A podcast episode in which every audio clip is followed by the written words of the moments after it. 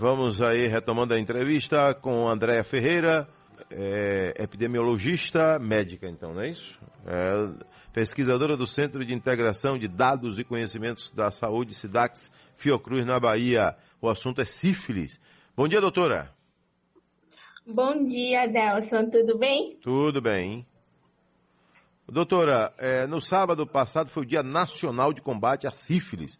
Nas últimas décadas, de acordo com a OMS, tivemos aí um grande aumento de casos de sífilis. Agora em torno de 350% ao redor do mundo. Por que esse, esse avanço tão grande assim nos últimos tempos? Por quê? O que foi que houve, doutora?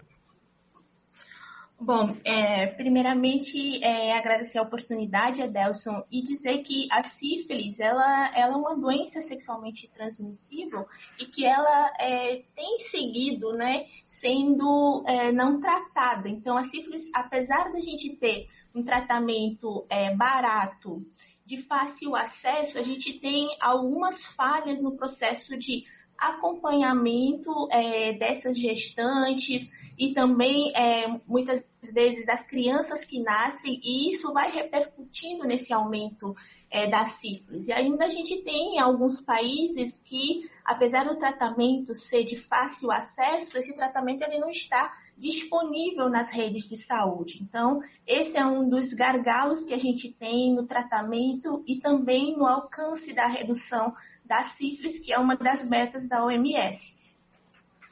Agora, essa preocupação maior é porque a grávida é, é, fatal que ela vai passar para o bebê a sífilis ou há, em alguns casos aí, a possibilidade de não transmitir para o, o bebê?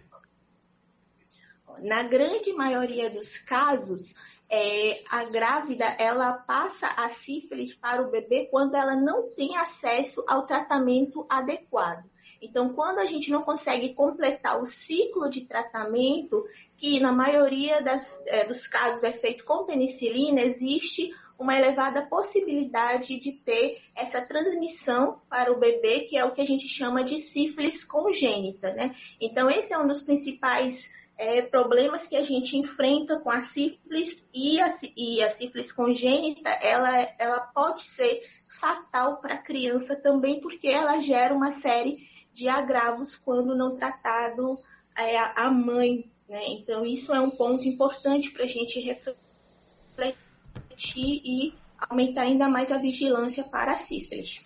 O que é que sente uma uma pessoa, um paciente que tenha essa doença sexualmente transmissível? O que é que ela sente?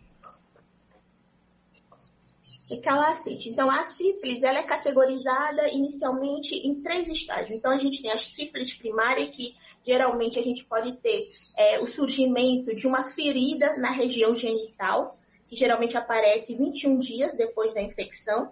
A gente tem a sífilis secundária, que geralmente ela já aparece no período mais tardio e ela é caracterizada né, pelo surgimento de pequenas feridas ao redor de todo o corpo. E a fase mais crônica da sífilis, que é a sífilis terciária, que geralmente ela se manifesta com anos ou até décadas é, depois da primeira infecção, e geralmente ela já acomete alguns órgãos específicos, como o fígado, o cérebro, o coração. Então, os primeiros sinais que a gente deve ficar atento é esse surgimento dessas feridas nessa região genital, que pode ser acompanhada ou não de febre é, em alguns casos. Então, o correto é procurar imediatamente um especialista, né? um médico. E qual seria o que, doutora? Um ginecologista, no caso da mulher, e um urologista ou um, ou que outro profissional no caso do homem?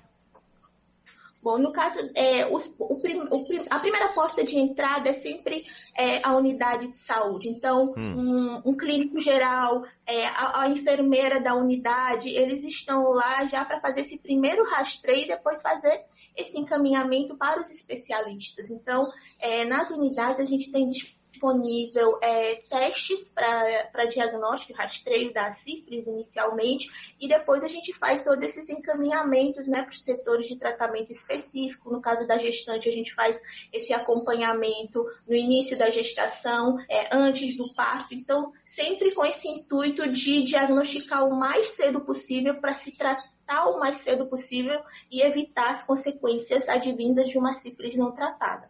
Ô doutor, então a sífilis é aquela doença que não adianta a pessoa fingir que não tem e deixar ela guardada, ela ficar caladinha lá, né? Porque ela vai cobrar. Mais cedo ou mais tarde ela vai cobrar, né? Mais cedo ou mais tarde ela vai cobrar e é importante a gente falar que ela é uma doença já muito antiga que a gente deve cada vez falar mais para quebrar esse preconceito que se tem, né? Porque muitas vezes a gente suspeita que pode ter sido contaminado, mas por conta de toda, todo esse estigma né, que tem em, em cima da doença, a gente acaba não procurando serviço. Mas é importante procurar porque um dia a fatura vai chegar. Então é mais fácil a gente tratar agora, que o tratamento é relativamente rápido e muito eficaz. É, o tratamento dura em torno de quanto tempo e é o que? Através de antibióticos fortíssimos, é, doutor? Geralmente, o tratamento, o carro-chefe é um tratamento com duas doses de penicilina.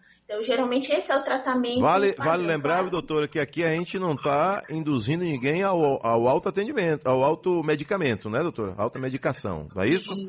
isso. É. é importante. A gente, importante. É importante a gente referir que o tratamento ele deve ser feito por profissionais capacitados, em unidades de saúde capacitados e que a, do, a dosagem ela é dependente é, do estágio da doença, da fase da gestação, e é importante a gente lembrar que existem pessoas que são, é, na verdade, têm reações alérgicas à penicilina, mas a gente também tem outras formas de tratamento medicamentoso para esses casos onde se tem alergia à penicilina. Mas o carro-chefe é a penicilina e é um tratamento que, quando diagnosticado precocemente, ele, em 30 30 dias você já tem é, a fase completa do tratamento e agora a gente faz os acompanhamentos para é, evitar é, contaminações, porque a gente precisa tratar o parceiro, isso é um ponto importante que às vezes a gente não fala. Não adianta tratar somente a gestante, a mulher que chega ao serviço de saúde. É importante tratar também o parceiro, porque senão a gente vai se contaminar novamente. Agora, é, a, no caso da mulher que está gestante, ela, ela passa também Sim. por um tratamento e o bebê, a gente fica esperando nascer para saber se já tem a doença ou é possível já saber aí no, ainda enquanto está na fase de gestação? Se o tratamento ele for feito durante a gestação e o tratamento for é, adequado, seguindo todos os parâmetros de dosagem, é quase que certo que a criança ela nasce sem a sífilis. A gente faz o teste após o nascimento, mas o tratamento ele é muito eficaz nesse sentido. A criança ela pode ter contato né, com os anticorpos, porque é, são passados de forma transplacentária, mas é, a criança ela nasce é, sem registro da sífilis. Então, por isso que a gente sempre faz esse apelo para a importância do tratamento durante a gestação, porque somente dessa forma a gente consegue evitar que a criança nasça com sífilis congênita. Doutora, existe algum Doutora, grupo existe que algum... tem uma tendência maior aí para contrair a doença? Bom, a sífilis ela é uma doença, eu costumo dizer, ela é uma doença universal, mas como todas as doenças, ela é, se concentra né, em grupos populacionais que são sistematicamente vulnerabilizados. Né? Então, a gente precisa pensar que, geralmente, a grande proporção da sífilis ela se concentra né, em mulheres entre 30 a 39 anos, geralmente mulheres é, que tenham baixa escolaridade, porque isso está relacionado com o acesso à informação, com acesso a formas de prevenção. Então, esses são os grupos que a gente fica mais atento por conta desse acesso ao serviço de saúde, que nem sempre é de fácil acesso. Olha, eu venho em sociedade, estamos, sociedade. estamos entrevistando a doutora Andréa Ferreira, ela é pesquisadora do Centro de Integração de Dados e Conhecimentos para a Saúde SIDAX da Fiocruz, Bahia. Doutora, a senhora indica algum local específico para atendimento? Que a senhora já adiantou aí, né? Que tem tudo a ver, a porta de entrada é a unidade básica de saúde, né? Não é a UPA, né? É a unidade básica da família, né? A, saúde, a unidade de saúde da família do bairro ou do distrito sanitário, né? Exato. É sempre bom a gente reforçar que todas as unidades é, elas é, têm disponível né, esses testes de rastreio. As gestantes elas devem fazer é, os exames é, de rastreio de diagnóstico da sífilis, isso faz parte né, é, do combo do pré-natal que é feito. Então, é importante a gente procurar esses serviços, fazer os testes, retornar para é, acessar o resultado, porque um grande gargalo que a gente tem, Adelso, é que muitas vezes a gente faz os testes, mas existe né, aquela demora é, no recebimento do teste e às vezes as gestantes elas não retornam para receber esse resultado. A gente tenta fazer o teste rápido, que ele é preconizado pelo Ministério da Saúde, mas a gente sabe que muitas vezes é, em algumas unidades não tem o teste rápido, então a gente sempre faz esse apelo, né, de retorno para que a gente possa entregar o resultado e, se positivo, fazer todas as diligências para efetuar o tratamento adequado e tratar essa gestante e seu parceiro. Pronto, doutora, né? Pronto, doutora. Agora, quando está na fase de tratamento, né, a senhora já adiantou aí alguns pontos, mas eu gostaria de que o, o, público da gente, né, ficasse ainda mais convicto de um tratamento interessante. Ele leva o quê? Em média o quê, doutora? Vamos pensar numa fase mais séria ou menos séria da, da doença. Em torno de seis meses, aí o tratamento, ou menos?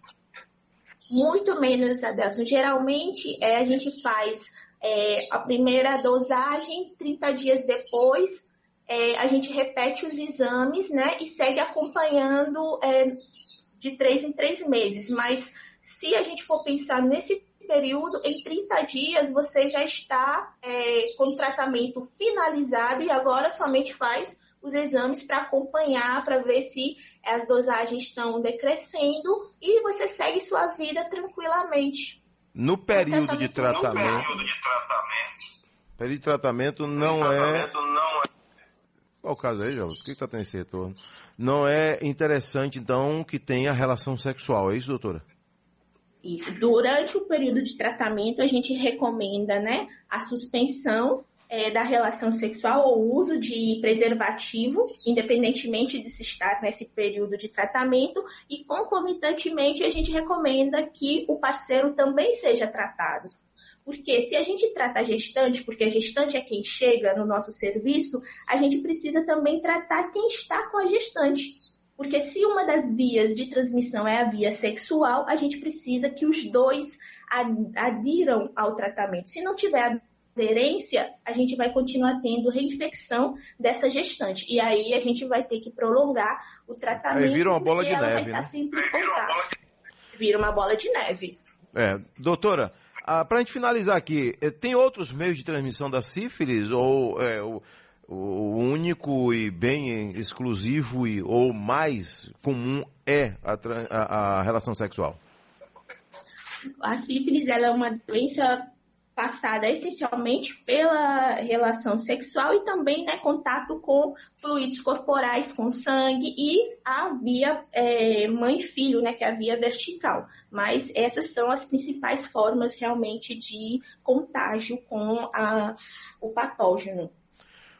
Muito obrigado, doutora Andréa Ferreira, falando com a gente aqui, pesquisadora do Centro de Integração de Dados e Conhecimentos para a Saúde SIDAX da Fiocruz, Bahia. Obrigado, viu, doutora?